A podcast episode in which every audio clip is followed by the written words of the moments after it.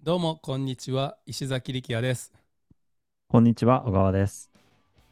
はい、今日は LTV を上げるにはアップセルというお話をしていこうと思います。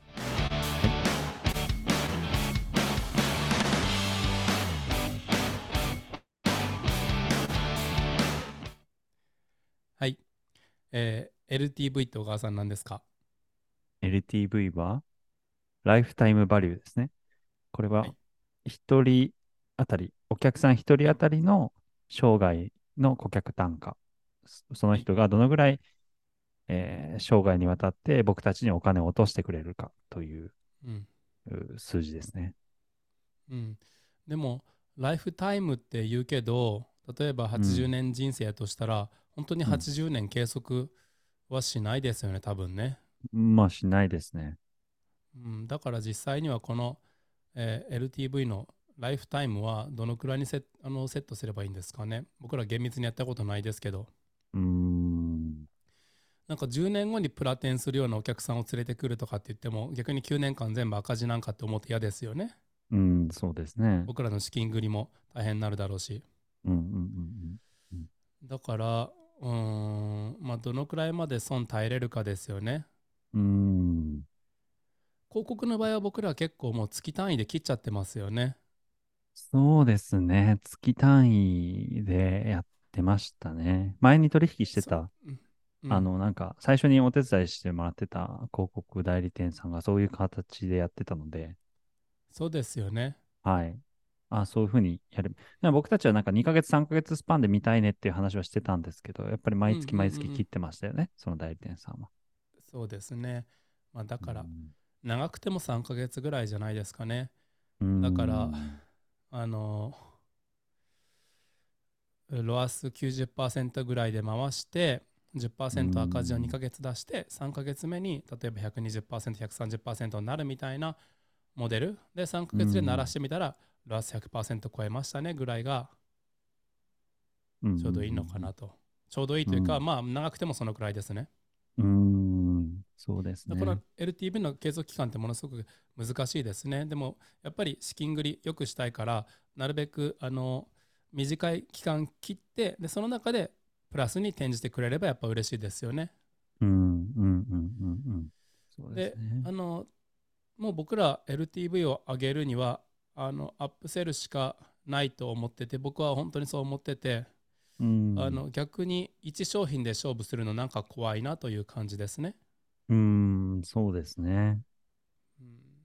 今30日間の、オンラインコース構築プログラムありますけど、あれはなんか一商品的な、色合いというか、そういうセールスパネルな感じするけど、でもあれすらもやっぱり後ろにアップセル用意してますよね。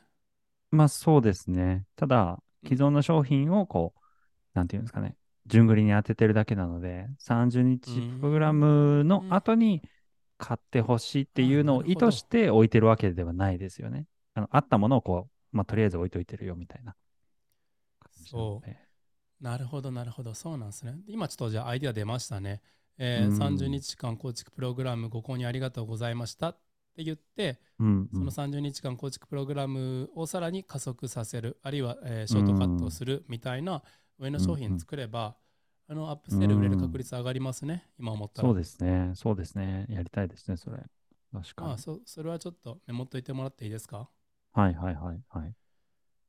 なんでそれをやってないかっていうと、アップセルは置いてるんですけど、関連性がそれほど強くないやつを置いてるんですよね。で、なんでそれができるかっていうと、30日間構築プログラムに関しては、商品単価が高いのと、6、7万円ですよね。そうですね。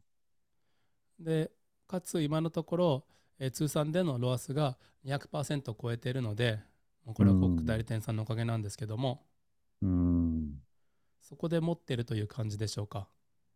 そうですね。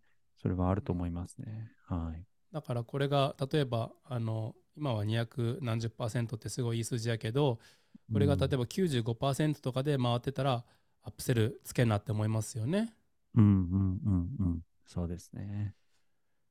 で一方こっちもうまくいってるんですけども、セブンデイズ ebook ですよね、電子書籍の作り方。はい、はいはい、これに関しては、フロントの商品が2900円、3900円で売っているので、はい、これはアップセルがないと絶対に採算が合わないですね。そうですね。はい。どういう現状ですかね、うん、何商品いくらで売るとかってパッと出ます？セブンデイズの場合。顧客獲得単価とかそういう話していいですか？はい。顧客獲得単価が多分、1万円を割る、そうですね、9000円とか8000円前後じゃないですかね。そうなると、はい。1人お客さんを獲得するのにかかってるコストが8000円から9000円だとすると、2900円、3900円の商品売ってもマイナスですよね。